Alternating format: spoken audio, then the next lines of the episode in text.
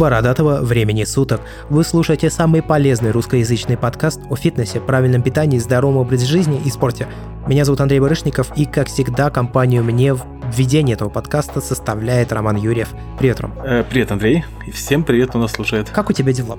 Да, вот мы обещали, что вернемся где-то в середине месяца, примерно в 15 числах, и вот сейчас на момент записи 17 января. Как у тебя дела? Вот ты, я слышал, готовишься к семинарам, да, что то такое делаешь? Да, дела отлично. Перезапуск, ну как перезапуск, то есть э, снова активно начинаю работать над э, школой фитнеса, то есть я провел в конце 17-18 году было проведено несколько циклов или курсов, то есть у нас там первый, второй, третий уровень. И сейчас уже закончились праздники, закончились такие там по работе моменты. И вот уже завтра стартует очередной, скажем так, цикл школы, первый уровень. Там уже поднабралось человек прилично. Ну, буду тренировать, тренеров готовить будущих. Ну, так как я это вижу, то есть, в принципе, большой опыт у меня есть. И, ну, вообще для меня это очень интересный, даже не то чтобы эксперимент, а интересная тема в том плане, что я-то это видел и знаю программы школ тренеров, и там проходил некоторые. Очень-очень постоянно сталкиваюсь с такой штукой, что люди, ну, те, которые организовывают это, ну, читают грубо говоря, институтские лекции там по э, физиологии, там по мышечной системе, очень много всего, то есть э, это в одно ухо влетает, из другого вылетает, и по итогу человек не знает, как это все применять. Я подошел с другой стороны, от обратного, то есть я даю информацию в очень упрощенном виде, но стараюсь сделать так, чтобы те, кто его слушает, этот э, курс, они банально записав какую-то основу, какую-то базу, они уже могли прийти в тренажерный зал и начать работать. Либо, если это не тренер, человек получил бы для себя эти знания, которые позволят ему хорошо прогрессировать дальше, то есть в этом деле. Поэтому, ну, такой вот момент, поэтому мне это очень нравится, весь проект, и я так лелею его. У меня, в общем, есть э, благостная весть, как говорится. Я рассказывал в предыдущем выпуске подкаста, где мы обсуждали Apple Watch Series 4, что я немножко вышел из тренировочного графика в связи с э, загруженностью по работе. Ну, там у меня было 7 подкастов. Ну, в общем, не было времени на тренировки. И я сейчас вернулся в тренировочный процесс. Прошло с момента того, как я перестал тренироваться, три недели. Я три недели не тренировался. И ты знаешь, к моему удивлению, то просто я же не первый раз выхожу из тренировочного графика. В принципе, опыт-то имеется, и как бы примерно знаю, что чего ожидать. А ожидать, значит, падение рабочего веса, быстро устаю, да, а, потому что растренировываешься, и мышечные объемы опадают, и не так пампит тебя, и не так уже уверенно даже себя чувствуешь в движениях. Ну, то есть вроде бы уверенно, но все равно какие-то отдельные там упражнения делаются не так четко, да, так э, конкретно, как ты привык их делать. Так вот, каково же было мое удивление, что в этот раз было не так я почувствовал, что я банально восстановился. Ну, то есть у меня как бы ничего не болело, но в то же время я вот начал там приседать, э, тянуть, э, поднимать на бицепс, там на грудь жать и прочее, и я почувствовал, как будто все окрепло. То есть тебе нужны были эти три недели банально, чтобы восстановился организм и, видимо, центральная нервная система в том числе. Знаешь, ты прочувствовал э, момент, я думаю, суперкомпенсации, то есть э, именно суперкомпенсации миофибриллярной, то есть когда я часто путаю суперкомпенсацию саркоплазматическую, то есть когда восстанавливается гликоген, то есть мышечные резервы, а миофибрилы, то есть мышечная ткань, она восстанавливается и наступает эффект суперкомпенсации примерно через от 9 до 15 дней. Вот, и потом какое-то время длится. И опять же суставы связки, ну и плюс ЦНС. Похоже на то, потому что мало того, что у меня все типа окрепло, и я себя даже не чувствую лучше, я не могу объяснить. Э, короче, а, стало приятнее тренироваться. Мало того, что вот стало приятнее тренироваться, так еще и рабочие веса выросли. Причем выросли, ну, я не знаю, раза в полтора. Ну, слушай, круто. Круто. То есть, чтобы ты понимал, подъем на бицепс э, вырос в три раза. Ого. Слушай. Да, подъем на бицепс вырос в три раза, а количество повторений в подходе на жим и лежа выросло в два раза. То есть друг, с которым я регулярно тренируюсь, э, он тоже эти три недели не тренировался, потому что у него там ремонт в квартире, он его все сам вручную делает, времени тоже нет, а это же все совмещается с работой, новогодними праздниками и бла-бла-бла. А он на меня смотрит совершенно ошалевшими глазами и говорит, такой ощущение, ты не, при... не переставал тренироваться. А я сам не понимаю, что происходит, честно говоря, но я хочу заметить, что вот такой теперь опыт у меня тоже есть, и, возможно, кому-то из наших слушателей такой опыт может пригодиться. Это не значит, что нужно сейчас брать, прекращать тренироваться на три недели. Это вообще не факт, что нужно прекращать тренироваться или прекращать тренироваться конкретно на три недели. Это как бы нужно понимать, что я же не целенаправленно это сделал. Это было не осмысленный некий поступок, который вот я знал, что вот я сейчас так сделаю и станет лучше. Наоборот, я не знал, что станет лучше, но стало лучше. И вот делюсь, соответственно, этим опытом. Нет, ну на самом деле есть предвестники. Я не знаю, было ли это у тебя, просто знаю, что у тебя была очень большая нагрузка по работе огромная, и там, в принципе, э, куча всего, но еще есть такой момент, когда Человек вот просто, ему не то чтобы противно, но не хочется идти в зал, не хочется поднимать железо, и, в принципе, ну, вообще тяжело себя поднять. Когда очень длительное восстановление, то есть ты как обычно свою программу привычную делаешь, но потом ты чувствуешь себя на следующий день не просто, что ты восстанавливаешься, а просто разбитым. Вот, это такие звоночки, когда, ну, может быть, стоит там как минимум на недельку все прекратить и хорошенько отдохнуть. Вот, но а в твоем случае, ну, может, еще повлияло что-то, не знаю, там в личной жизни, гормоны и все вот эти вот дела. Не знаю, не знаю, не беру берусь э, утверждать что-то как единственная верная позиция, потому что я же и в питании на тот момент расслабился. Это тоже могло на себя сказать, знаешь, когда ты ешь э, сколько хочешь, чего хочешь. Это, возможно, организму чего-то здесь не хватало. Не знаю. Может быть, может быть. Но самое главное, я знаю одно, у тебя прям отдыхала и радовала центральная нервная система. Это как?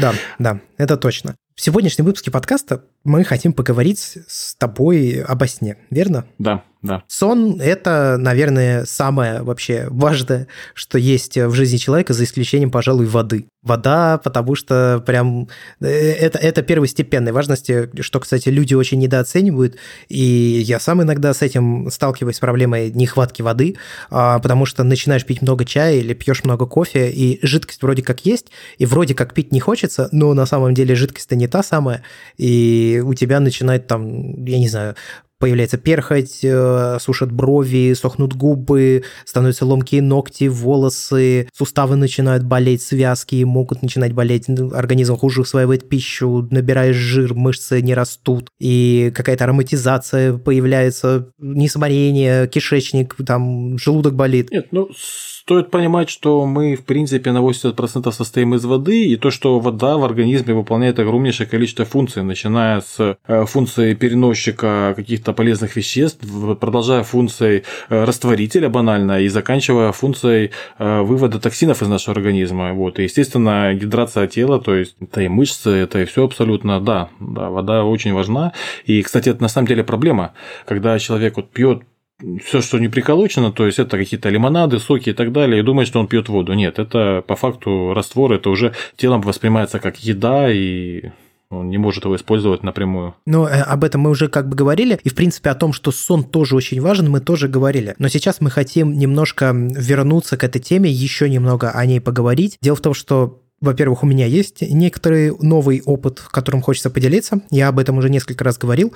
В общем, я начал просыпаться в 4 утра, точнее 4.30. Почему было принято такое решение? и почему в данный конкретный момент я перестал просыпаться в 4.30. Хочу рассказать обо всем этом пути. В общем, а, в какой-то момент я столкнулся с ситуацией, что в связи с тем, что достаточно поздно начинал именно работать, то есть я просыпался там где-то в 7-8, вставал, пока там условно спину почесал, кофе налил, новости почитал, уже там типа 10-11, потом ты разгребаешь какие-то там, не знаю, чаты, не чаты, уже 12, потом начинаешь работать, и в результате работаешь до позднего вечера. Поздним вечером хочется заниматься совсем не работой, а какой-то там личной жизнью, общение, э, совместное времяпрепровождение с близкими людьми и так далее, и так далее, и так далее. А времени этого нет, потому что ты утро делал непонятно что, и, соответственно, вечер ты тратишь на то, чтобы а, отработать вот это пропущенное время утром. И я решил, что буду вставать рано. Я решил, что буду вставать рано, а точнее в 4.30. Почему было выбрано именно это время? Дело в том, что 4.30 это такой переломный период в сутках, когда уже все, кто за рубежом, еще толком не проснулись, они вот только-только начали вставать, если мы говорим о США, и то о определенных частях США. А русские, те, кто не спят по ночам, уже ложатся спать, а те, кто спят по ночам, еще не проснулись. То есть это такое время, как, ну, мой опыт показывает для московского временного пояса, это такое время, когда практически наступает информационный вакуум. То есть у тебя нет возможности, принципе, отвлечься на что-то. Я не знаю, будь то диалог в Телеграме, Допустим, в чат зашел, там бурное обсуждение, и ты такой, ай-яй-яй, а я тоже должен в этом принять участие, и ты в это как-то вступаешь. Или, допустим, ты зашел, я не знаю, в Твиттер, чтобы написать какой-то твит. Допустим, выпустил новую статью, да, и тебе надо об этом сообщить. Ты туда зашел, естественно, ты что-то там листаешь. Или тебе приходит письмо, ты, я не знаю, ты писал статью, тебе приходит письмо, ты на письмо отвлекаешься, начинаешь его читать и бла-бла-бла-бла-бла-бла-бла.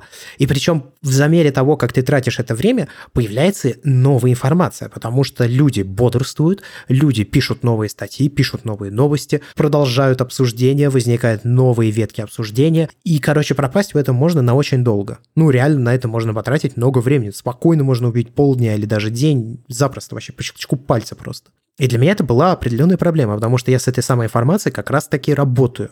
Я с ней напрямую взаимодействую. Это одна из частей моей работы, которая мне на самом деле не нравится, ну, потому что как раз она слишком много требует от тебя.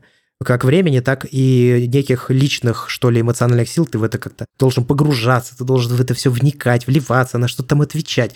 Мне это не нравится. Слушай, ну и стоит не забывать еще тот момент, что помимо того, что как бы куча информации, любой отвлекающий фактор, особенно если ты что-то пишешь, там статью и так далее, ну, на 2 минуты отвлекся, и на 20-30 минут ты можешь выпасть просто из процесса. А если ты в потоке, так это как бы вообще задница, ты можешь и не вернуться в этот поток. Да, в поток можно не возвращаться на протяжении нескольких дней. Да, да, да. Нет, это просто такой момент, особенно когда вот родня или какие-то знакомые, которые не работают с информацией или не знают, что такое работать в потоке, там делать что-то механическое, и тебя там дернули, а ты такой такой, блин, чувак, да ты задрал, иди в жопу, там, или, ну, или там родная, там, жена, допустим, там, иди там, или посуду помой, или там ответили еще что-то, и тоже такой взрываешься, тебя не понимают, говорят, э, ну, что там, минута, что тебе жалко, тяжело, а потом ты пытаешься собрать мозги в кучу еще полчаса, и это тоже имеет огромное значение в плане эффективности работы, эффективности труда. Именно так. И э, как раз в попытках заодно повысить вот эту самую эффективность труда было принято вот это время, которое 4.30, что в это время я встаю, стою, и там дальше две ветки развития событий. Либо я как раз прочитываю все то, что мне нужно прочитать, то есть я использую это дополнительно высвободившееся время, чтобы там условно к там, 7 к 8 часам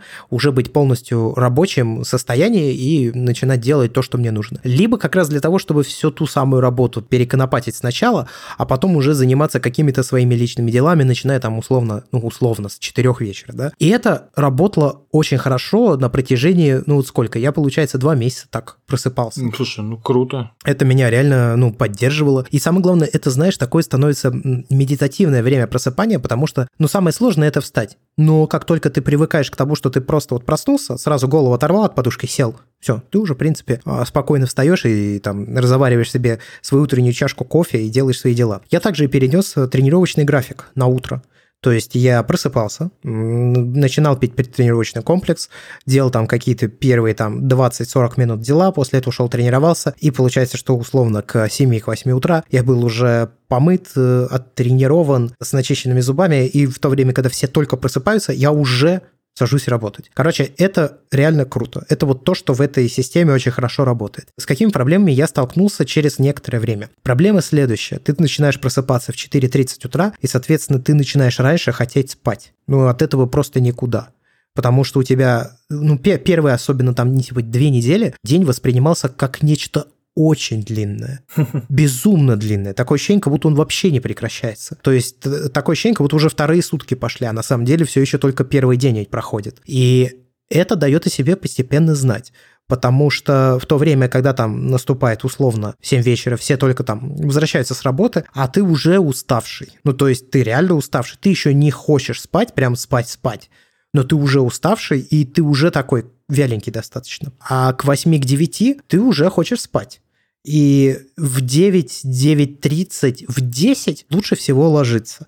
Потому что если ты будешь сидеть дальше, то ты столкнешься со следующей проблемой, о которой я сейчас расскажу. Тут же нужно понимать, что нам нужно спать желательно 8 часов. 7 часов, 8 часов в этом промежутке. Но при этом, если ты привык ложиться в 12 там, или в час ночи, а просыпаться будешь в 4.30, то сна тебе будет не хватать. И будет накапливаться усталость. Так вот, поначалу я ложился вот в этот там, типа в 20.30, в 21, 21.30. Короче, я старался ложиться до 22. И это работало пока не появилось вот это большое количество работы, потому что так или иначе работа связана в том числе с другими людьми. А в моем случае у других людей это является второстепенной деятельностью потому что есть еще основная дневная работа. И они могут, соответственно, ею заниматься только вечером. И вот получается, что вместо того, чтобы там отдыхать и ложиться спать, нужно сидеть и что-то еще делать. Я не знаю, там подкаст записывать, статью редактировать, какие-то там посты проверять, еще что-то. Ну, у каждого своя найдется, я уверен, забота, чем бы заняться. И в результате получилось так, что я начал ложиться в 12, в 12.30, а вставать все так же в 4.30. И первые, наверное, недели две это на самом деле работало без каких-либо проблем. Ну, то есть я себя вообще прекрасно чувствовал, высыпался, все такое. Но накопленная усталость дала себе знать, и в какой-то момент я просто понял, что все, я больше в 4.30 встать не могу. Мне надо спать дольше. Мне надо спать до там, опять же, 7, до 7.30. И вот сейчас постепенно я по чуть-чуть, по чуть-чуть, по чуть-чуть снова спустя все эти новогодние праздники возвращаюсь в режим, ну, может быть, не 4.30, но может быть 5. Тут еще стоит заметить такую штуку. Это я по своему опыту обратил внимание, что если вот, скажем, ты просыпаешься в 4.30, а к 5 садишься за компьютер, то все проходит очень хорошо. Но если ты решаешь, что ай дай-ка я 30 минут еще посплю. О, все, это, это, это полная задница. Ты проспишь и 30 и час. Не-не-не, ну как бы фиг с ним. Даже если ты поспал 30 минут, то ты, когда ты уже, ну, соответственно, за компьютер ты садишься уже не к 5, а к 5.30, то есть, получается, ты потерял полчаса времени в лучшем случае, а в худшем ты потерял больше. И вот здесь ты внезапно понимаешь, что весь график начинает сыпаться, потому что вот эти полчаса-час дополнительного времени меняют вообще все все то, о чем я рассказывал, то есть когда нет информации, когда все люди спят и не просыпаются и бла-бла-бла, это уже не работает. Ну, точнее, оно еще какое-то время работает, но проходит совсем чуть-чуть, еще 30 минут, и уже все. И уже все появились, и начал, завязалась вот эта кутерьма. То есть твоя задача, если ты хочешь вставать рано утром, закончить до того, как это все начнется. Ну, да. Закончить с основной вот этой частью. И это еще один такой определенно важный момент, который стоит учитывать. Как это сказалось на тренинге? На самом деле никак не сказалось ни негативно, ни позитивно. Разница лишь в том, что так как тренинг происходит рано утром, то ты, соответственно, не тратишь время вечером, тебе не нужно как-то подстраивать задачи, которые есть вечером, а их больше по определенным причинам, потому что как раз люди и вот это все, то в этом плане, конечно, немножко проще. Это такое прям, получается, что время с 4.30 до там условно 6-7, это твое время дзен-буддизма. Чем хочешь, тем занимайся. Но вот это то время, когда тебя никто гарантированно не побеспокоит. Можно полностью сфокусироваться на процессе, будь то рабочий процесс или процесс отдыха или тренировочный процесс, а я не знаю, там еще что-то, изучение какой-то информации, поглощение этой информации, производство этой информации, неважно, ты можешь полностью себя посвятить этому ну, процессу. Ну, изучение. У меня, например, утром очень хорошо что-то читать новое, какие-то книжки читать, э, да и работа в целом у меня намного лучше получается утром. Собственно, я как раз к этому графику пытаюсь прийти. Ну, свой опыт расскажу чуть позже, у меня немножко по-другому получается. Мне как раз, мне как раз сразу со второй твоей части, когда пытаешься вставать рано, а вот рано ложиться не получается. Я на самом деле уже закончил рассказ вот об этом графике сна. Я постараюсь вернуться в 4.30. Я не знаю, получится или нет, но скажем так, первый раз, когда я начал вставать 4.30, получилось просто по щелчку пальца. Не было вообще проблем никаких. Я думаю, что постепенно я к этому графику вернусь.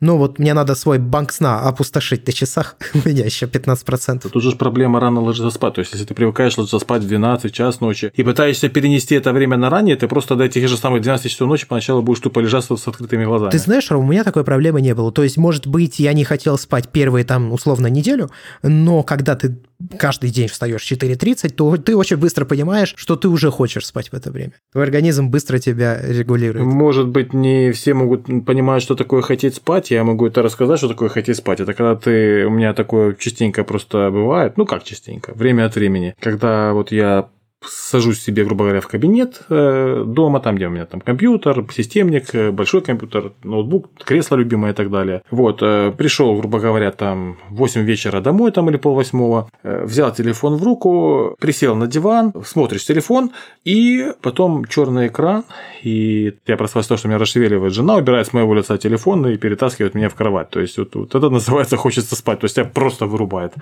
в ноль. Ну, такого состояния нет, ты просто становишься очень-очень-очень-очень очень вялый. И ты понимаешь, что ты уже как бы, ну типа все, завод закончился. Вот, э, ну, в общем-то, я с этими всеми делами, у меня сейчас такой период, что не удается ложиться спать пораньше, ну, не всегда. Тут еще такой момент э, детей, которых пока спать загонишь, бегают, прыгают, орут. Ну, радуются жизни, скажем так. Вот. Э, и, ну, опять же, да, работы много, большое количество работы. Поэтому я, у меня получалось вставать в 5, в 5.30, но, опять же, вот у меня такие после этого моменты были, когда просто-напросто вырубало. Второй момент бывает, я, вообще, меня, я обычно встаю в 6-7 часов утра. Вот. Для меня, вот если раньше вставать, это уже, ну, не то чтобы проблема, но непривычно. Я с этим, ну, не то чтобы борюсь, я сейчас просто режу, живу в таком режиме, что я себе помогаю какими-то определенными средствами для сна. В частности, в моем случае это мелатонин, это фенибут и это глицин. Ну, мелатонин, я думаю, все знают, он и в аптеке продается, и, в принципе, считается одной из добавок спортивных, особенно когда спортсмены на сушке очень хорошо помогает заснуть, потому что голодным засыпать тяжело. Наш гормон сна, ну, как бы только синтетический, гормон эпифиса, он, в принципе, когда вот вы чувствуете это состояние, когда вы вялы, когда вы засыпаете, и вот люди, которые в это время пытаются работать, это состояние перебарывают и вроде дальше бодряком, это как раз э, они спускают в утиль мелатонин, который выделился их собственным эпифизом, то есть организм его выделяет, э, человек чувствует сонливость и отходит ко сну. Если это время пересидеть, э, гормон сна не используется, как говорится,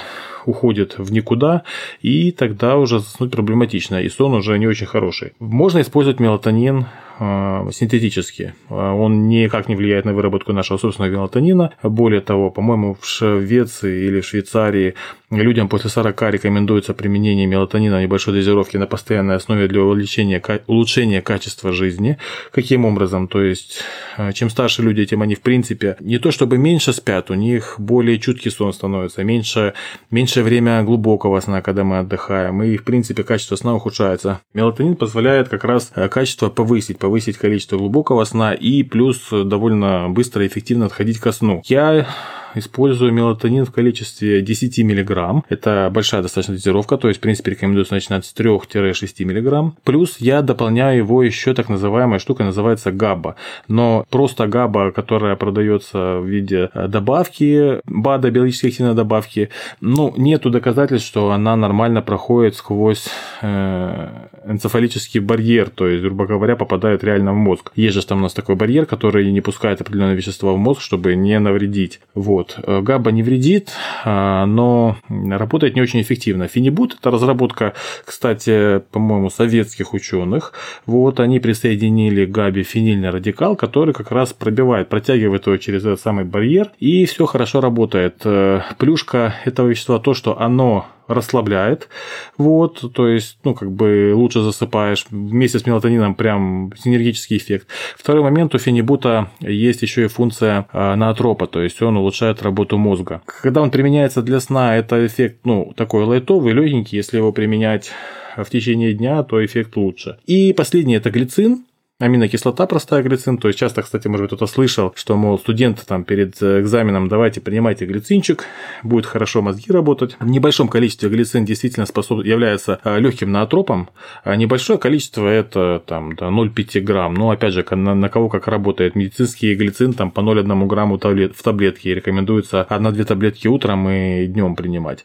Вот. Если его принимать в большем количестве, ну вот в моем случае это 1000 миллиграмм, 1 грамм перед сном, он также способствует небольшому небольшом он чуть-чуть понижает давление и а, способствует хорошо расслаблению. Но ну, еще один аналог, даже не аналог, конечно, другая штучка, это аминокислота триптофан. Из триптофана потом производится серотонин и тот же самый мелатонин. Вот, если этот триптофан в количестве 3-4 грамм выпить перед сном, то тоже хорошо, достаточно крепко спишь. Ну, в моем случае лучше работает мелатонин с фенибутом и глицином. Что они мне дают? Я засыпаю быстрее, и сплю, ну, скажем так, крепче. То есть я даже замечал такой эффект от э, мелатонина и от глицина вместе с фенибутом. Бывают такие моменты, когда, в принципе, у тебя сон чуткий, ну, не очень хорошо спишь. То есть такое полубредовое состояние. Вот. Э, обычно это все, грубо говоря, ты там ночью вообще хреново спишь. При использовании таких средств, в моем случае, вроде как и не сильно чутко спишь, но при этом это все переносится намного легче. Ну и самое главное, что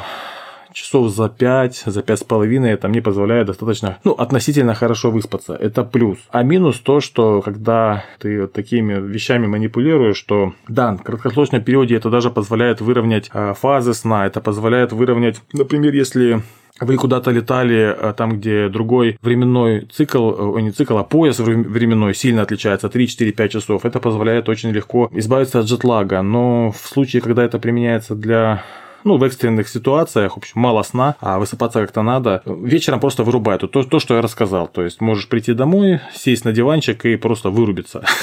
Тем не менее, ну, мне помогает. Я понимаю, что накопленная усталость никуда не девается. Там по чуть-чуть отсыпаешься на э, выходном у меня обычно это только лишь воскресенье. Но опять же, стоит понимать, что за день не отоспишься. Для того, чтобы восстановить ЦНС, для того, чтобы наладить режим сна, нужно минимум неделю. Вот, причем без напряга и в нормальном режиме в одно и то же время ложиться. Э, но это уже относится к гигиене сна. Кстати, Андрей, ты вот какую-то гигиену сна применяешь, то есть там определенную температуру, определенный там хороший матрас, определенные какие-то mm-hmm. ритуалы перед сном. Я тебя понял. Ну смотри, во-первых, э, стараюсь перед сном минимум за 4 часа не пить э, ничего, что содержит кофеин.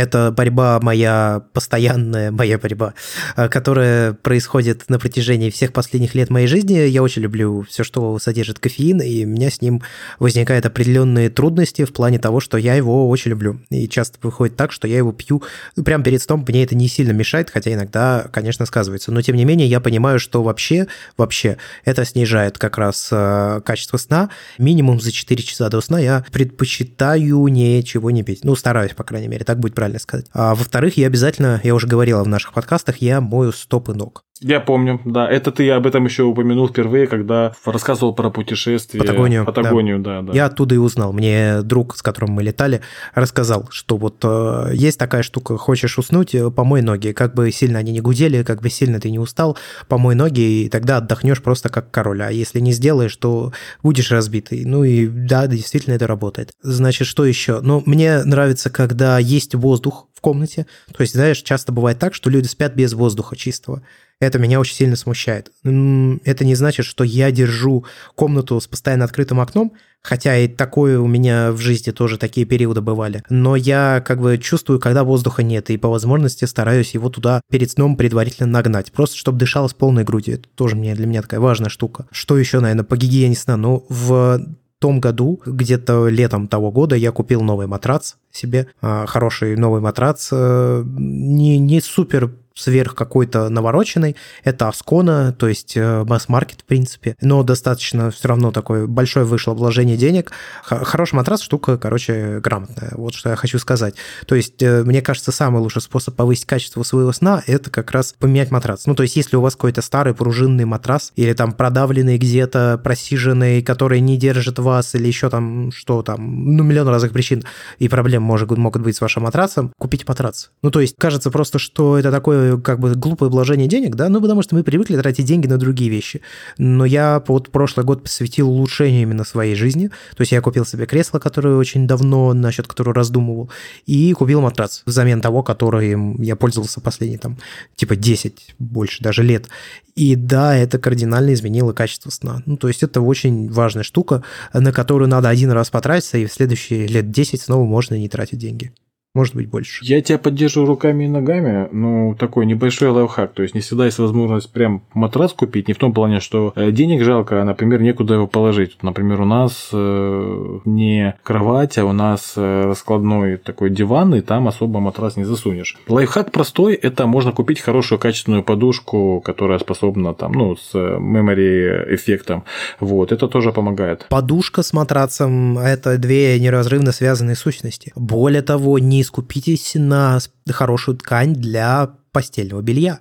А, между какой-нибудь синтетикой, хлопком, флисом и сатином и еще там тремя-четырьмя тканями кардинальная вообще разница. То есть твое тело в одном случае дышит, в другом не дышит. Как они отводят пот, куда они отводят пот. И вообще все, что касается постели, за исключением, возможно, самой кровати, то есть некого каркаса, куда ты вкладываешь все остальное.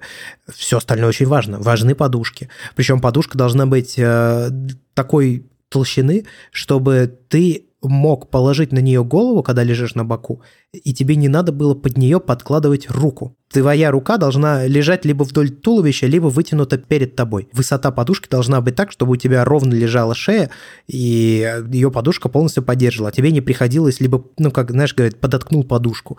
Вот чтобы вот этого не было. Вот это не должно быть. То есть подушка, одеяло, а, наволочка на матрац, э, хороший матрац, соответственно, наволочка на одеяло, наволочка на подушку. Это все очень важные вещи. И более того, я скажу, если это хорошие вещи, то они еще всегда грамотно сделаны и очень сильно упрощают качество жизни в том плане, что, допустим, подушка, да, она идет э, подушка, потом на нее идет специальный чехол, и потом уже идет наволочка. Ты стираешь наволочку, а, раз там в несколько месяцев ты стираешь а, чехол для подушки, а сама подушка вообще не надо никогда стирать, потому что вот все эти э, совершенно идиотские перьевые подушки, их надо стирать самостоятельно, это полная жесть. То же самое касается и одеяла.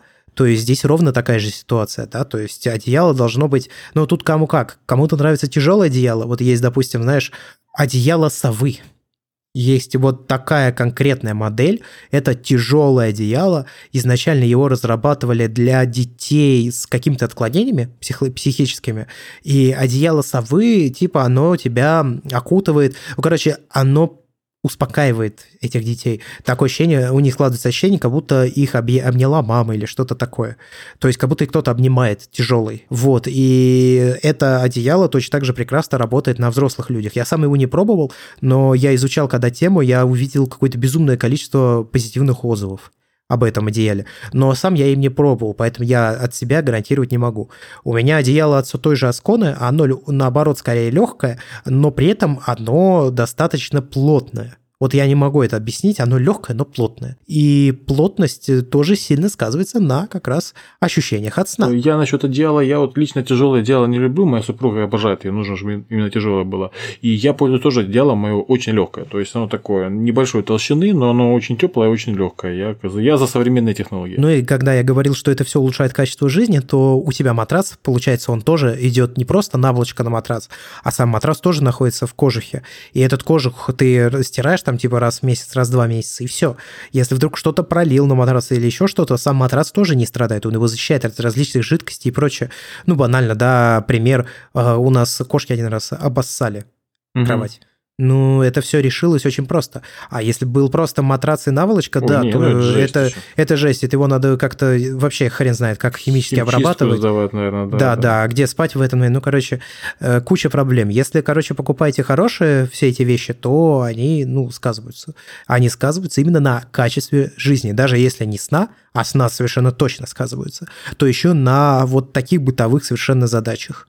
Это прям, ну, крутая тема. Слушай, ну я бы хотел бы немножко обобщить в плане гигиены сна, то есть такая практика. То есть, э, во-первых, что касается галицина, мелатонина и э, фенибута того же самого, то есть э, как применять какие дозировки. Если вы пробуете эти все дела, то есть вообще вначале пробуйте по отдельности. Мелатонин э, для мужчин это в районе 5 мг, для женщин достаточно 3. Э, Причем за один день вы не поймете действия этого препарата.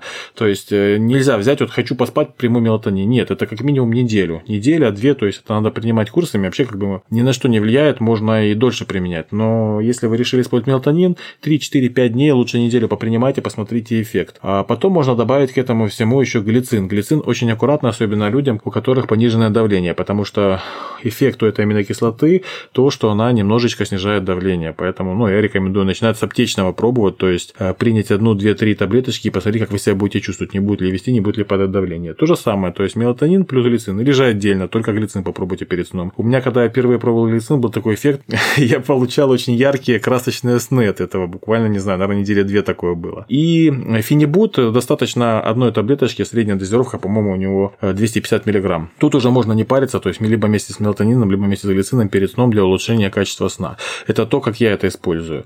Э, лайтовый вариант триптофан, как я говорил, но опять же, то есть они продаются там, если в капсулах, то по полграмма, по одному грамму. Рабочая дозировка это минимум 3 грамма. Вот, то есть если вы чуть-чуть себе возьмете, насыпите, это работать не будет. А что касается применения ну, дополнительных средств.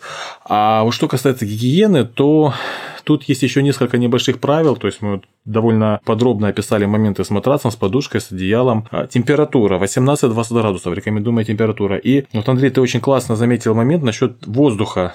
Э, реально очень круто, когда у тебя хорошее одеяло, у тебя хорошее расположение кровати, и, в принципе, ты спишь с открытым окном, либо с микропроветриванием, чтобы у тебя была температура 18-20 градусов, но при этом тебе было тепло, а голова в холоде была. Это прям вообще самый кайф. Но Помимо этого, это, это уже сам процесс, это уже прямо вот спим, но тут же еще и засыпание процесс. И опять же, по себе заметил, очень хорошо спится, когда есть физическая нагрузка, то есть нужна реальная усталость. Проще всего это прогулка полчаса-час перед сном. Ну, просто пойти с любимой погулять, пойти просто там по двору, там небольшую пробежку. Вот, кстати, мы с тобой обсуждали Apple Watch Series 4 в предыдущем выпуске подкаста. Я хочу заметить, что когда ты не дотрачиваешь то количество килокалорий, которые ты поставил как в качестве цели на день, да, то тебе говорят, пройдитесь еще 30 минут, или там 15 минут, или 20 минут, или 40 минут. Пройдитесь 15, 20, 30, 40 и так далее минут перед сном.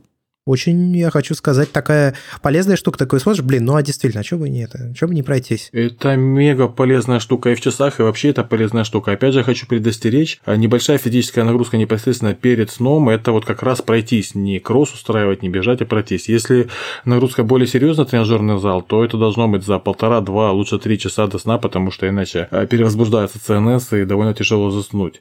Вот. Потом еще такой банальный совет, никакого телевизора или смартфона за час до сна, но минимум это за полчаса до сна. То есть, да, сейчас в современных смартфонах есть э, режим так называемый э, ночной, когда убирается э, синий свет и якобы не раздражает мозг. Он не убирается, он скорее сглаживается, потому что от синего света все равно не избавиться. Да, да, вроде как не особо не влияет, ну, не возбуждает мозг, должно быть все хорошо. Опять же, могу сказать по себе, то есть, ну, пользуясь iPhone XS Max, там супер дисплей, трутон, все дела. Естественно, есть эта фишка.